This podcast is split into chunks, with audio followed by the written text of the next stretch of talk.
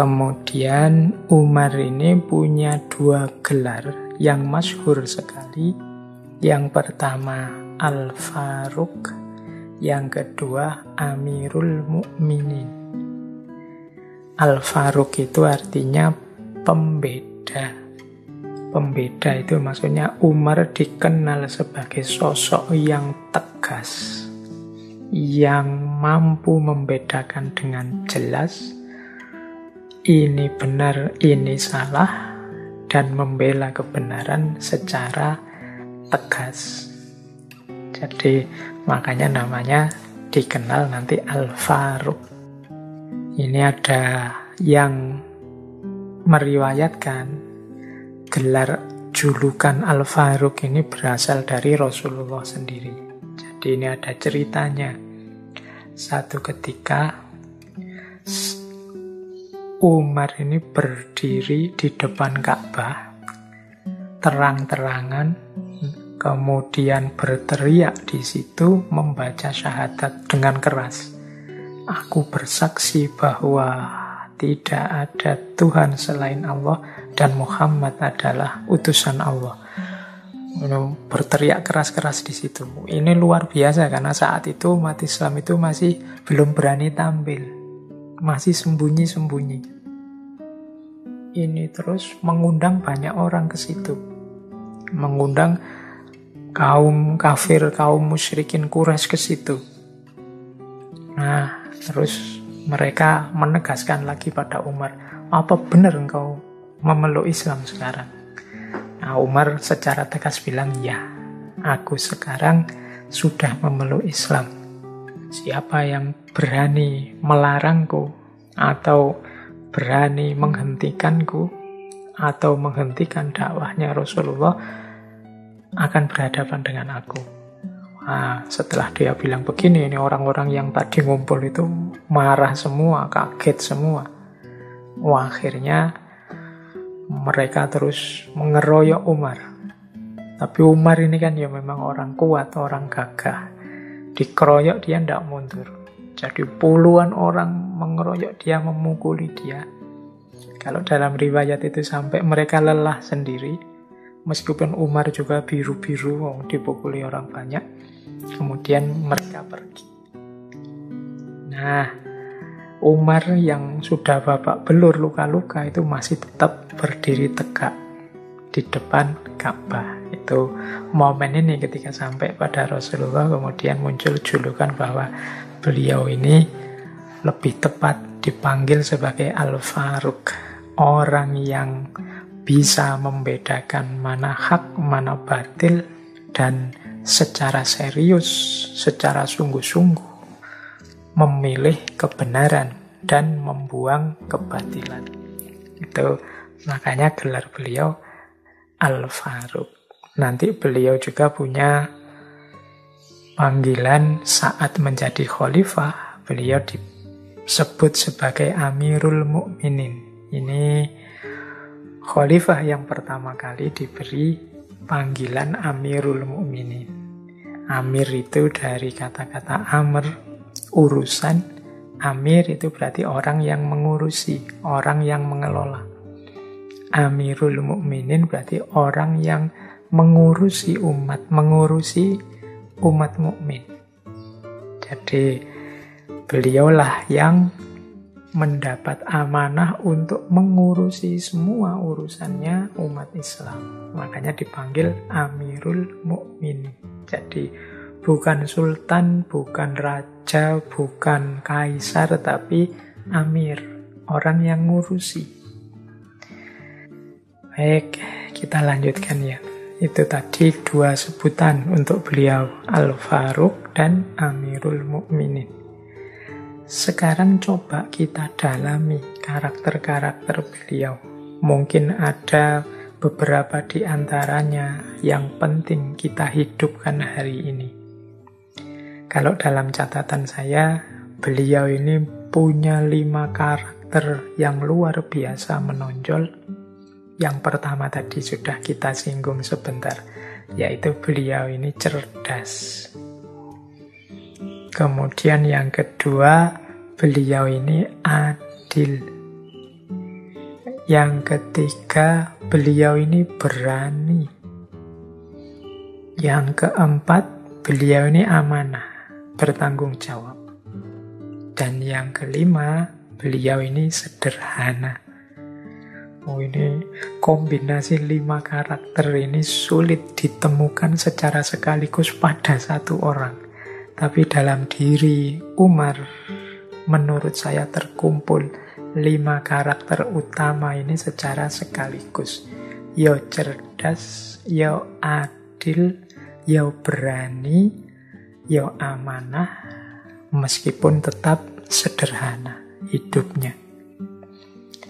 Ya kalau tentang kecerdasan Umar ini teman-teman mungkin ya pernah sering mendengar ya. Kalau dalam kajian ilmu tafsir itu ada istilah muafakotu Umar. Muafakotu Umar itu pendapat-pendapat Umar yang ternyata disetujui oleh Al-Quran, yang sesuai dengan Al-Quran.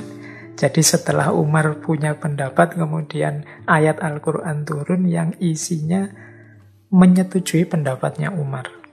Jadi itu namanya muwafakotu Umar.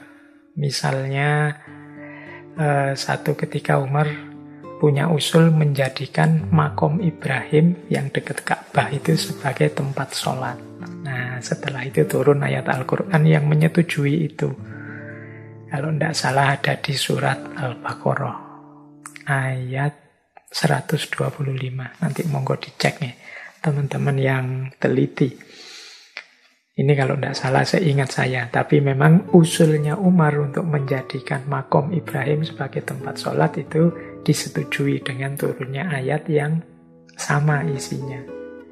Kemudian ada juga Umar usul pada Nabi agar para istri Nabi itu memakai hijab karena Menurut Umar, Rasulullah ini kan sering kedatangan tamu, termasuk banyak para sahabat yang berkunjung, banyak orang wirawiri. Dan kata Umar, kita tidak tahu isi kepalanya orang-orang ini apa saja. Demi mungkin keamanan, demi juga kehormatan. Nah, Umar usul agar para istri Nabi memakai hijab. Nah, nanti turun surat An-Nur itu yang setuju dengan pendapatnya Umar ini. Kemudian ada juga misalnya uh, nasihat Umar kepada istri Nabi agar mereka tidak saling cemburu satu sama lain. Nah itu juga nanti ada ayat yang turun tentang itu dan masih ada beberapa ayat yang lain. Ini namanya muwafakotu Umar. Jadi Umar yang cerdas pendapatnya ternyata disetujui Allah dengan turunnya ayat yang mendukung pandangan Umar ini. Atau teman-teman mungkin masih ingat misalnya istihad-istihad Umar.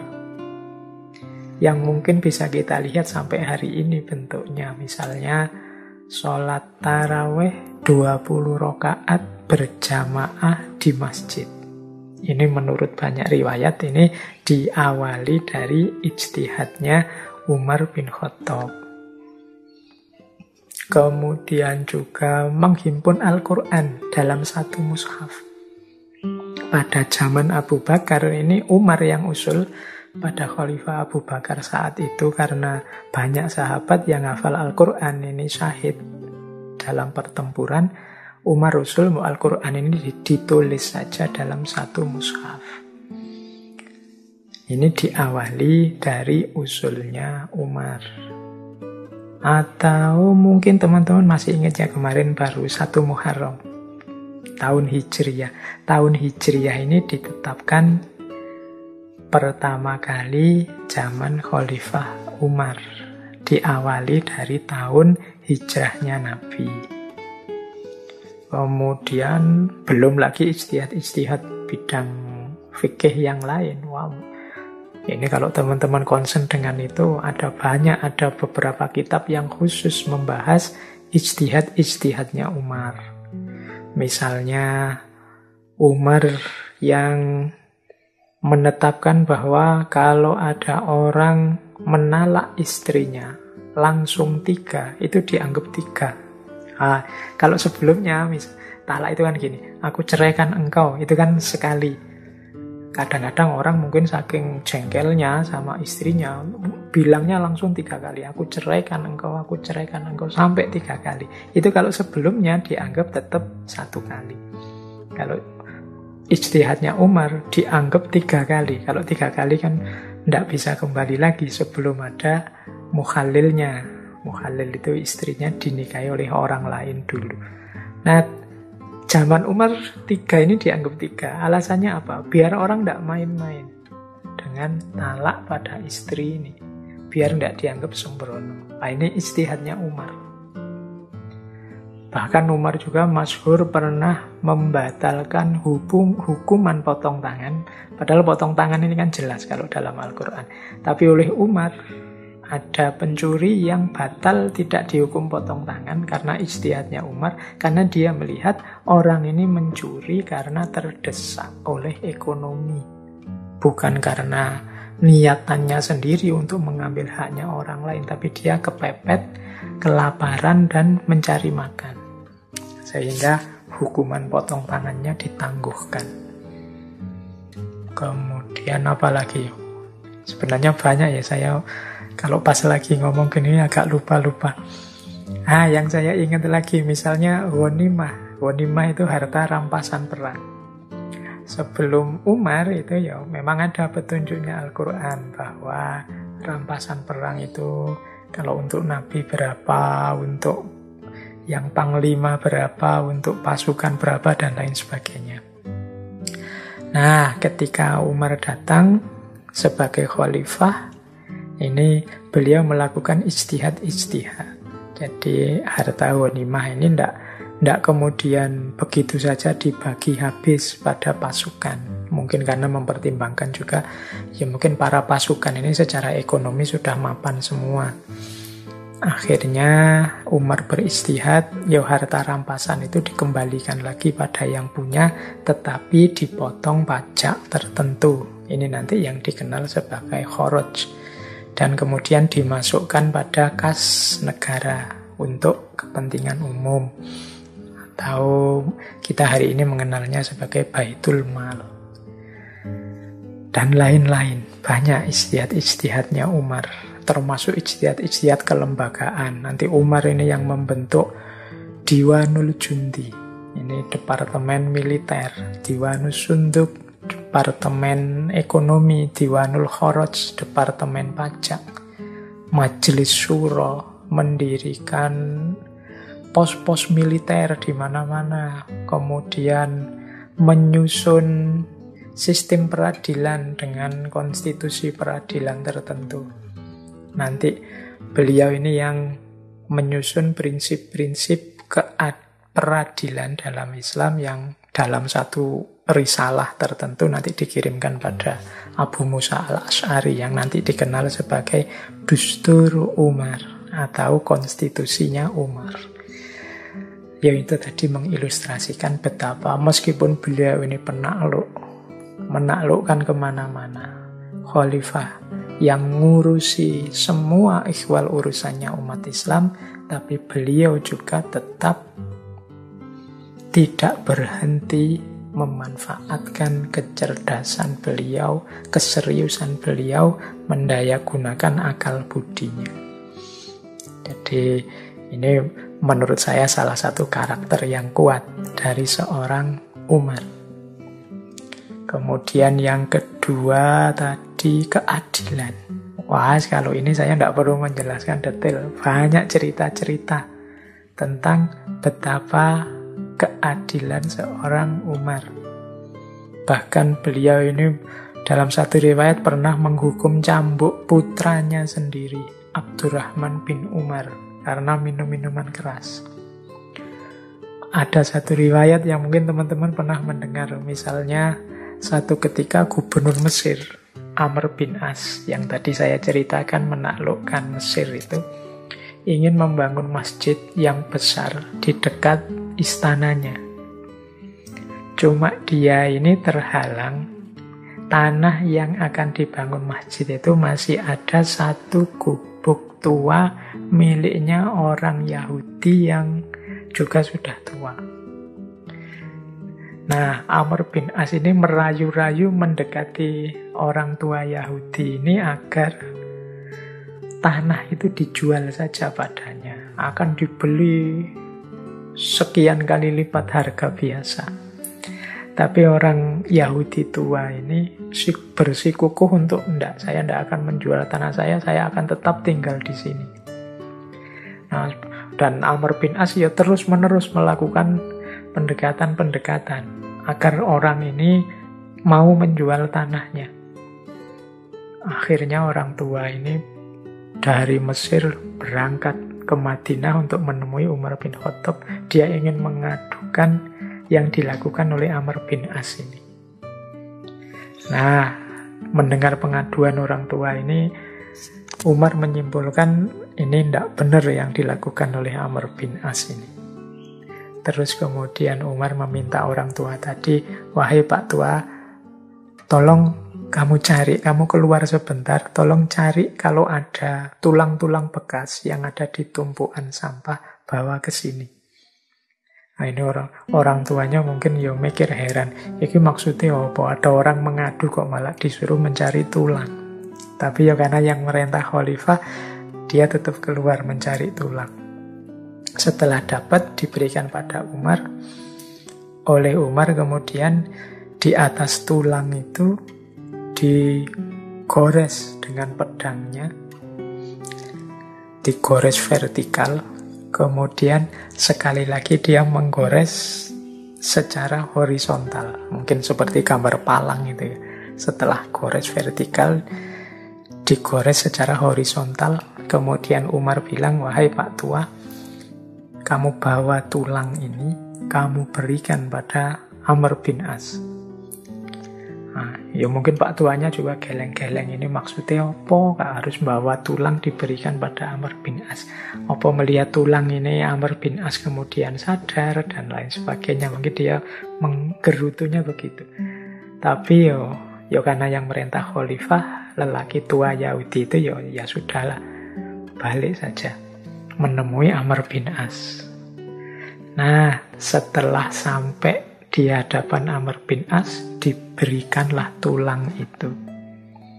Begitu melihat tulang yang ada dua goresan tadi, Amr bin As langsung pucat. Seketika itu dia memutuskan untuk tidak lagi memaksa orang tua itu membeli gubuknya, membeli rumahnya, dan ceritanya bahkan pembangunan yang sedang berjalan sebagian itu dibatalkan, digagalkan saja. Nah orang tua Yahudi ini heran. Dia terus tanya pada Amr bin As, e, sebentar Tuan, kenapa sih hanya melihat tulang saja, sampean kok setakut itu? Padahal itu kan cuma tulang biasa, bahkan saya nyarinya ya di tempat-tempat sampah tadinya. Amr bin As menjawab, Wahai bapak tua, tulang ini sebenarnya ancaman dari Khalifah Umar padaku.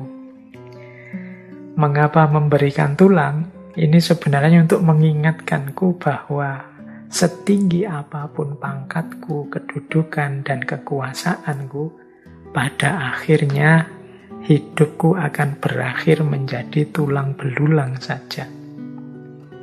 Kemudian garis pertama yang vertikal ini sebenarnya semacam mengingatkan padaku bahwa aku harus adil dan lurus. Jadi jangan macam-macam. Dan yang terakhir, garis palang, garis horizontal yang di tengah garis yang lurus itu, ini juga ancaman. Kalau engkau tidak lurus, kalau engkau tidak bertindak adil, jangan salahkan. Kalau kupalang tengah-tengahmu, itu ya kalau bahasa kasarnya, kalau ku tebas batang lehermu. Nah, jadi ini ya cerdasnya Amr bin As juga adilnya Umar bin Khattab. Jadi Amr bin As bisa membaca pesan rahasia dari Umar tadi dan adilnya Umar. Meskipun itu orang tua yang Yahudi lagi, tapi kalau memang sesuatu yang tidak adil, ya disebut tidak adil dan dibela. Ini contoh yang masyhur sekali dari keadilan seorang Umar. Bahkan ada cerita juga dengan Amr bin Asidi. Jadi satu ketika anaknya Amr bin As ini berlomba berpacu kuda. Jadi lomba pacuan kuda dengan penduduk setempat. Nah, selesai lomba terjadi perselisihan. Ini mungkin rebutan menang. Siapa yang harusnya menang, siapa yang harusnya kalah, ini gegeran. Terus putranya Amr bin As ini marah, penduduk tadi dipukuli oleh Amr bin As. Karena dipukuli oleh anaknya gubernur, dia tidak berani ngelawan. Tapi kemudian orang ini mengadu pada Umar. Nah, oleh Umar dipanggil putranya Amr bin As dan orang ini. Kemudian oleh Umar disuruh mukul balik. Kamu tadi dipukul berapa kali, balaslah. Kemudian dia bilang pada putranya Amr bin As, ini kalimatnya juga terkenal. Sejak kapan engkau memperbudak manusia? Padahal mereka dilahirkan oleh ibu-ibu mereka dalam keadaan bebas, merdeka. Jadi jangan mentang-mentang karena engkau anaknya gubernur kemudian sewenang-wenang memukuli penduduk atau rakyat biasa. Posisimu dengan mereka sama, sama-sama orang yang merdeka. Nah ini contoh ya ilustrasi-ilustrasi tentang keadilan Umar. Kemudian yang kedua karakter beliau berani. Kalau ini tidak perlu dijelaskan lagi ya tentang keberaniannya Umar ini. Tadi sudah sedikit kita singgung bagaimana beliau ini Al-Faruq. Kalau sudah yakin benar, dia akan mati-matian berani menjalankannya. Suatu ketika bahkan beliau ini protes pada Rasulullah karena kok ini dakwahnya sembunyi-sembunyi terus. Kapan dakwah terang-terangan biar Islam ini segera tersebar? Makanya terus beliau tanya pada Rasulullah, "Wahai Rasulullah, bukankah hidup kita dan mati kita itu di tangan Allah?" Iya, Jawab Rasulullah, kalau memang demikian, mengapa kita diam-diam saja mendakwahkan ajaran kita ini? Demi zat yang mengutusmu, saatnya sekarang kita keluar, tidak usah khawatir. Nah, nanti dalam ceritanya kemudian Rasulullah keluar bersama dua barisan para pengikut awal dipimpin oleh Umar dan Hamzah. Karena yang di depan ini ada dua singa, Umar dan Hamzah, tidak ada orang Quraisy yang berani mengganggu mereka. Bahkan nanti ada cerita lagi tentang keberaniannya Umar ini. Kalau yang lain kan hijrah itu waktu hijrah ke Madinah. Kalau yang lain kan sembunyi-sembunyi. Kuatir ketahuan orang Quraisy karena resikonya nyawa. Tapi kalau Umar bin Khattab, dia malah ngabari semuanya. Bahwa aku mau hijrah. Bahkan ada kalimat yang terkenal sekali dari Umar, siapa yang ingin istrinya menjadi janda, anaknya menjadi yatim, maka halangilah saya untuk hijrah. Jadi dia terang-terangan bahkan memberi kabar, mungkin juga menunjukkan rutenya nih, aku mau ke Madinah. Silahkan kalau ada yang mau menghalangi. Siapa yang ingin istrinya jadi janda, ingin anaknya menjadi yatim, maka halangilah saya. Nah ini ini beberapa ya untuk menunjukkan betapa beliau ini memang tidak diragukan lagi adalah seorang pemberani. Kemudian karakter ke selanjutnya adalah amanah. Tadi sudah karakter cerdas, adil, berani. Amanah itu berarti dia bertanggung jawab. Tahu apa yang harus dia emban, harus dia jalankan. Baik sebagai hambanya, maupun sebagai khalifahnya, maupun sebagai amirul mukminin. Teman-teman mungkin masih ingat ya kisahnya Umar bin Khattab yang belusuan tiap malam melihat kondisi rakyatnya. Sampai kemudian ada kisah menemukan seorang ibu dan anak-anaknya yang sangat kekurangan. Sehingga ibu ini menipu anak-anaknya seolah-olah masak makanan padahal memasak batu sampai anak-anaknya capek dan tertidur. Ini Umar begitu tahu kondisi seperti ini, cepat-cepat balik, kemudian mengambil makanan, mengambil bahan makanan, dipanggul sendiri, mau diberikan ibu itu. Bahkan ingin dibantu oleh beberapa ajudannya, beliau tidak mau. Karena beliau merasa itu tanggung jawabnya. Jadi ini salah satu ilustrasi ya betapa beliau ini juga sangat bertanggung jawab amanah dengan kewajibannya. Kemudian ada satu riwayat juga ini untuk menggambarkan betapa beliau ini amanah. Satu ketika ada sahabat beliau namanya Muawiyah bin Hudaij. Muawiyah bin Hudaij ini satu ketika melihat Umar ini sedang duduk kelelahan, setengah mengantuk. Ditanya oleh Muawiyah bin Hudaij. Wahai Amirul Mukminin, sampean kok mengantuk apa ndak tidur tadi malam? Umar terus menjawab, jika aku tidur di siang hari, aku menyia-nyiakan amanah rakyatku. Kemudian jika aku tidur di malam hari, aku menyia-nyiakan kesempatanku bersama dengan Tuhanku. Bagaimana aku bisa tidur di kedua waktu ini, wahai Muawiyah?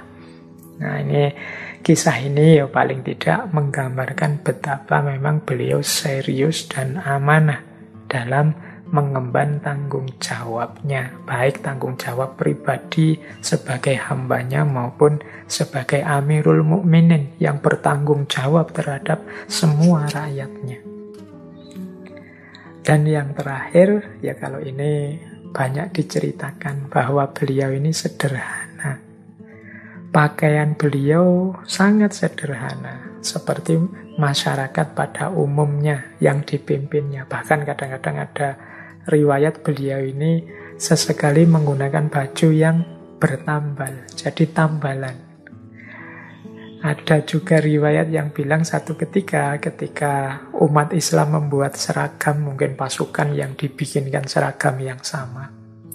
Itu yo Umar mengambil juga jatahnya satu baju sebagaimana pasukan yang lain. Jadi tidak menggunakan kostum yang berbeda mentang-mentang Amirul Mukminin posisinya tertinggi terus bajunya paling mewah tidak begitu. Seragamnya ya sama saja dengan pasukan yang lain. Bahkan dalam cerita itu kain yang diambil untuk bahan bajunya beliau itu kurang lebar karena beliau kan dikenal tinggi besar gagah itu ya beliau tidak ngambil dua tapi mengambil sisa seragam sisa kain yang dipakai oleh putra beliau. Nah ini gambaran betapa sederhananya beliau. Kalau teman-teman membaca penaklukan Yerusalem itu kan di situ diceritakan bahwa Uskup Agung Yerusalem saat itu yang namanya adalah Sophronius. Jadi dia ini mau menyerahkan kekuasaan Yerusalem pada umat Islam kalau yang langsung menemuinya adalah Khalifah Umar. Nah, ya karena memang seperti itu, mau tidak mau akhirnya Khalifah Umar pun berangkat ke Yerusalem bersama seorang pembantunya. Nah, yuk karena perjalanan jauh, Umar dan pembantunya ini gantian mengendarai satu unta. Kebetulan menjelang masuk Yerusalem, jatahnya pembantu beliau ini yang di atas unta dan Umar yang di bawah nuntun unta. Wah ini begitu masuk kota, semua orang gempar. Melihat Umar yang jalan kaki nuntun unta sementara di atas unta adalah pembantunya. Jadi ini semakin membuat orang simpati kepada beliau karena kesederhanaannya. Bahkan ada cerita satu ketika ada utusan Raja Persia yang ingin bertemu Umar dan ingin melihat gaya hidup tokoh besar ini. Tetapi sesampainya di Madinah, dan dia tanya pada orang-orang di situ di mana rumahnya Khalifah Umar, rumahnya Amirul Mukminin. Akhirnya diantarkan oleh beberapa orang di sana ditunjukkan itulah rumah beliau. Ini utusan dari Raja Persia ini tidak percaya. Saya minta ditunjukkan istananya di mana. Ya orang yang menunjukkan bilang ya itu tiap hari beliau ada di situ. Tempat tinggal beliau ya di situ. Kemudian utusan Raja Persia ini ingin bertemu langsung dengan Umar. Tapi ketika masuk ke rumah beliau, Umar sedang tidak ada di dalam. Kemudian dicari ternyata oh Umar sedang ada di belakang. Sedang ada di sebuah kebun kurma yang tidak jauh dari rumah beliau. Nah, setelah disusul ke kebun kurma, Betapa kagetnya utusan raja ini ya khalifah besar yang populer, penakluk yang luar biasa itu sedang tidur istirahat di bawah pohon kurma dengan alas daun kurma dengan baju yang sangat sederhana. Nah, ini salah satu contoh kesederhanaan kesederhanaan hidup seorang Umar bin Khattab. Oke, baik. Wah, ini banyak cerita-cerita akhirnya malam hari ini. Tidak apa-apa ya, semoga dari cerita-cerita berkenaan dengan Khalifah Umar ini, teman-teman bisa mengambil hikmahnya. Anggap saja yang sebagian pertama sesi kita malam hari ini kita mengambil teladan-teladan dari kisah hidup dan jalan hidup beliau Umar bin Khattab.